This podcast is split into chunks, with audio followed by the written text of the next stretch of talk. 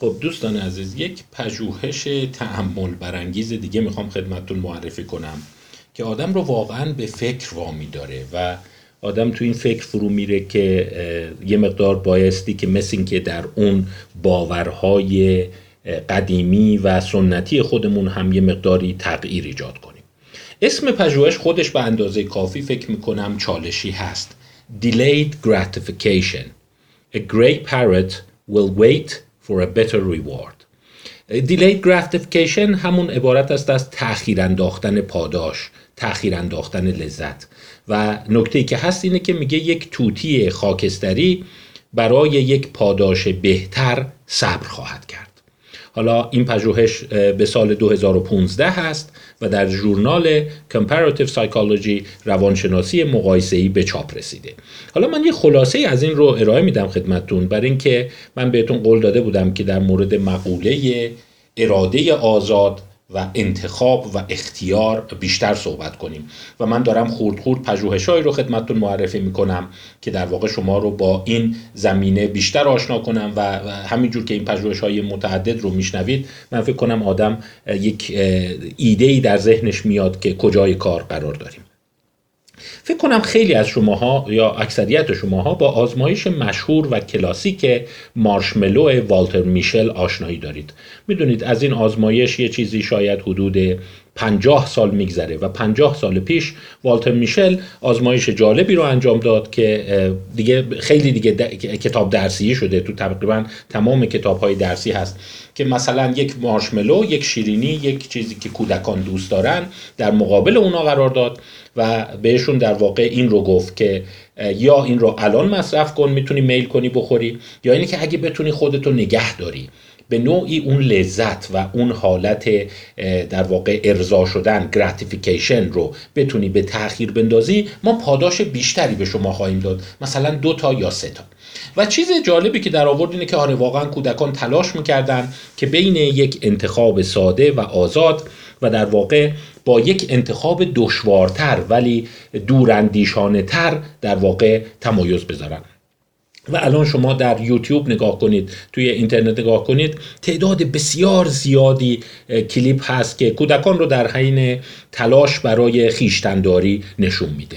یعنی کودک با خودش کلنجار میره. من الان همین الان دلم می‌خواد که این مارشملو یا این شیرینی رو بخورم. ولی در عین حال سعی می‌کنم که نخورم و اراده به خرج بدم کنترل کنم خودم رو خیشتنداری کنم. اصطلاح های مختلف و فانتزی روش گذاشتن. مثلا executive function self control self regulation effortful control. ولی همه اونها به یه چیز اشاره دارن که کودک سر یک دوراهی هست که یا گزینه ساده و کم ارزشتر رو انتخاب کنم یا زحمت بکشم تلاش کنم گزینه دشوارتر ولی با ارزشتر رو در واقع به دست بیارم. و می‌دونید که حالا قشنگی کار والتر میشل این بود که خیلی از این کودکان رو پیگیری کرد و سالها بعد متوجه شد که اون کودکانی که می‌تونن در واقع ارضا شدن می‌تونن اون لذت رو به تاخیر بندازن در زندگی فردی تحصیلی شغلی و حتی سلامت عمومی خیلی موفقتر از کودکانی هستند که این توانایی رو ندارن. به عبارت دیگر کودکی که اراده به خرج میده او در زندگی موفقتر خواهد بود. و فلاسفه مثل هری فرانکفورت حالا با کارهای ایشون هم امیدوارم تو فرصتهای آتی آشنا بشیم. اصلا یک کتاب مشهور داره که مقدار بدنامه به نام بولشت یعنی میشه گفت شاید بگیم مزخرفات یا ترهات ولی حالا کار دیگه ای که هری فرانکفورت کرده یک تعریف قشنگی از مقوله اراده میده. میگه هر موقع شما حس کردید که سر یک چند راهی قرار گرفتید که مثلا به این هوس یا به این میل یا به این اشتیاق بپردازم یا به هوس دیگر بپردازم. یعنی در واقع سر یه دوراهی هستی که این کار رو انجام بدم یا اون کار رو انجام بدم. بین دیزایرهای مختلف بین امیال مختلف گیر کردی و می‌تونی هر کدومش رو خواستی انتخاب کنی خب طبیعتا این رو ما میگیم فردی که دارای اراده آزاده و اختیار داره. یعنی می‌تونه بعضی از میلهاش رو به نفع بعضی از میلهای دیگه در واقع قربانی بکنه. حالا سوال سر اینه که آیا حیوانات هم همچین توانایی رو دارند؟ می‌دونید چون به صورت سنتی حتی افرادی مثل هری فرانکفورت به تأسی از فلاسفه یونان باستان فلاسفه قرون وسطا فلاسفه معاصر بر این باورن که این انسان هست که اراده آزاد داره انسان هست که اختیار داره. حیوانات در واقع این توانایی رو ندارند و اونها مجبور قرایز و نیازها و امیال خودشون هستند. منتها تو همین ده 15 سال اخیر با روش های بسیار خلاقانه توی موجودات مختلف از جمله کلاق ها شامپانزه ها بونوبوها و توتی ها و چند گونه دیگه سعی کردن ببینن آیا حیوان رو می‌تونن سر دوراهی بذارن.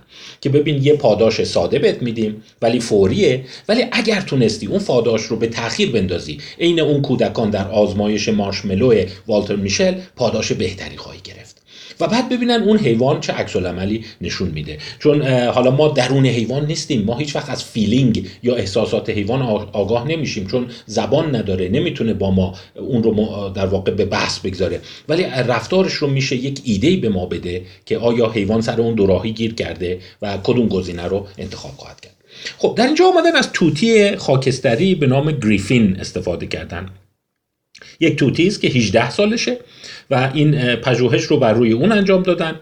این توتی به طور معمول غذایی که بهش میدن اینه هاریسون بردز فود یه سری از این دانه های کوچیک هست که میگه خیلی هم دوست نداره دیگه حالا به عنوان غذای پایش هست ولی وقتی اومدن آزمایش های دیگر رو انجام دادن. ببینن این چه چیزهایی رو خیلی دوست داره و خیلی بهش مزه میده. سه لایه تونستن طبقه بندی بکنن.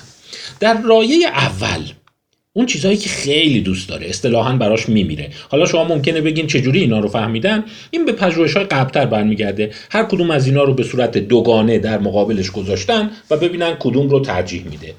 مثلا دیدن در لایه اول دو نوع غذا یا دو نوع تنقلات هست که خیلی دوست داره.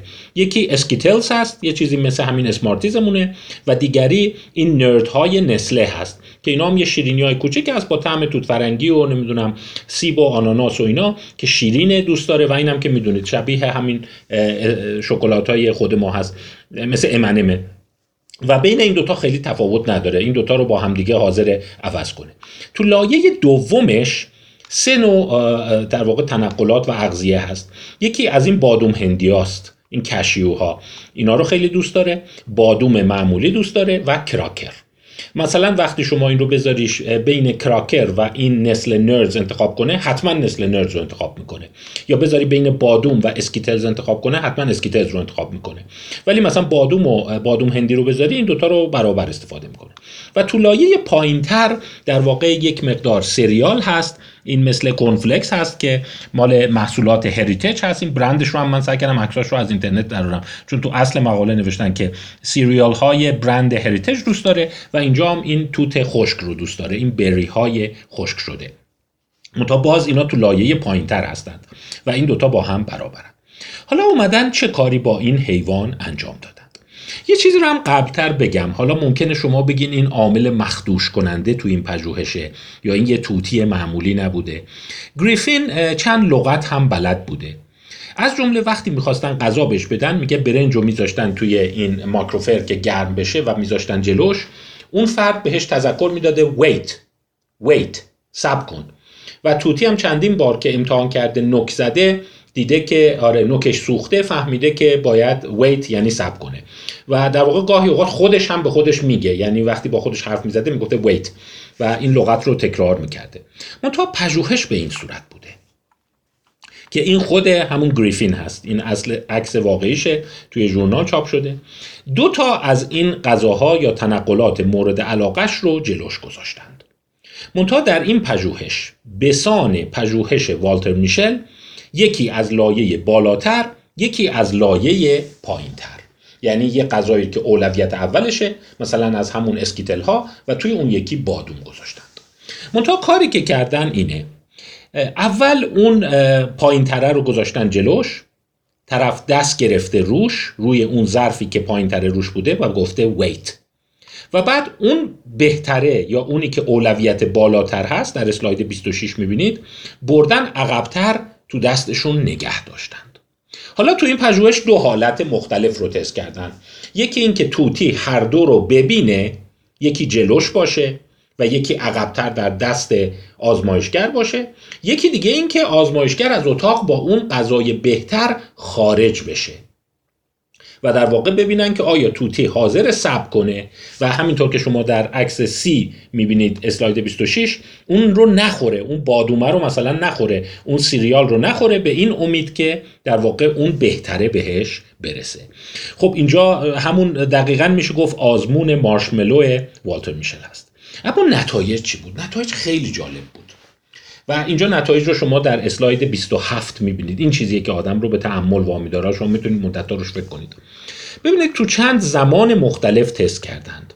یعنی ویت یه بار 10 ثانیه بوده انتظار یه بار 40 ثانیه 160 ثانیه 320 ثانیه 640 ثانیه و 900 ثانیه. یعنی 15 دقیقه. و در واقع تو زمانهای مختلف اینا پخش بوده به صورت تصادفی. یعنی توتی نمی‌دونسته قراره چقدر سب کنه. ولی اگر منصرف می شده و اون غذای پایینتر رو میخورده اون در واقع ترایال یا اون آزمون به سوخت می‌رفته. می‌گفتن نتونسته.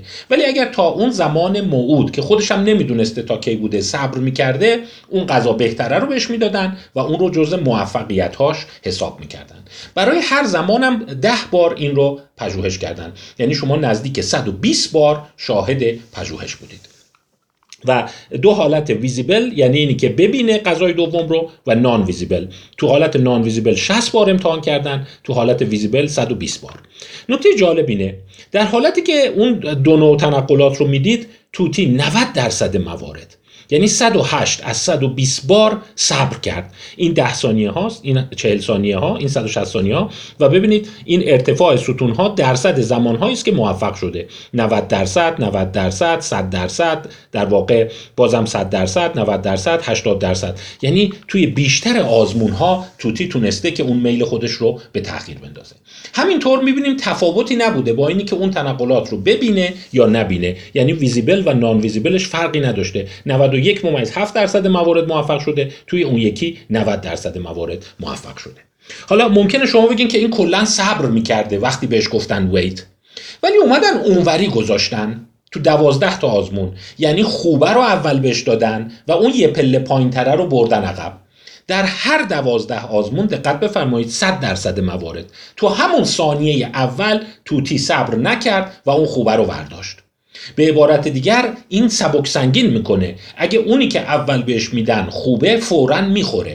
ولی اگر اونی که اول بهش میدن خوب نیست میگن که توتی وای میسته وای میسته که اون زمان بگذره تا اون یکی رو بهش بدن. و باز نکته جالب دیگه ای که میگن خیلی جالبه. آدم یه جوری واقعا این حیوان رو خیلی دوستش داره وقتی توصیفی که می‌کنن. میگن اون 15 دقیقه که باید صبر می‌کرده کلافه می‌شده. مثلا هی تکون میخورده با خودش آواز میخونده بالای خودش رو باز و بسته می‌کرده. حتی تو چند مورد دیدن با پاش ورداشته اون ظرف غذای پایینتر رو پرت کرده. یعنی اونو از جلوی چشم من ببر اونور. سرش رو برگردونده که نبینتش. یا کلش رو کرده توی بالش. یا حتی دیدن که داره با پای خود خودش مثلا پای خودش رو نگاه می‌کنه. برای اینکه حواس خودش رو پرت کنه تا زمان بگذره تا اون یکی رو به دست بیاره. و باز آزمون یه چیز دیگر هم نشون داد که این نیست که این شرطی شده و داره یاد می‌گیره. دیدن در همون تست های اول یعنی تو همون آزمون های اول که این 120 تا و یه 60 تا یعنی مجموعا 180 بار باش امتحان کردن موفقیتش تو آزمون های اول با آزمون های آخر تقریبا یکی بوده. یعنی شما در این اسلاید 29 می‌بینید نیمه اول در واقع موفق آزمون ها یعنی اون نصف نیمه اول پژوهش ها خیلی فرق نداشته با کل دیتا و نیمه دوم. یعنی این نیست که شرطی شده و یاد گرفته. واقعا داره تلاش می‌کنه. و جمله که اینا میگن اینه که این توتی به نوعی داره در واقع تلاش می‌کنه و سعی داره سر این دوراهی یکی رو انتخاب بکنه. و خیلی میگن آیا این نشانی از اراده و اختیار نیست؟ چون مشابه همین رو در شامپانزه ها در کلاخ ها انجام دادن اونا هم همینجوری بودن. مدتی کلنجار میرن یا تسلیم میشن و غذا رو ور میدارن و در زمانی دیگه موفق میشن و بر اراده بر اون میل خودشون مسلط میشن اراده به خرج میدن و این کار رو نمی‌کنن. اینها مجموعه آزمون هایی هست که در حیوانات به کار بردن و در واقع این ذهنیت داره ایجاد میشه. مثلا فرانس دووال در اون کتاب در واقع آخرین آغوش ماما هم به این اشاره می‌کنه. میگه حیوانات یه رگه هایی از خیشتنداری و اراده و انتخاب دارند. می‌تونه دوتاش رو جلو خودش بذاره و یکیش رو ترجیح بده به اون یکی. حالا راجع به این پژوهش فکر کنید.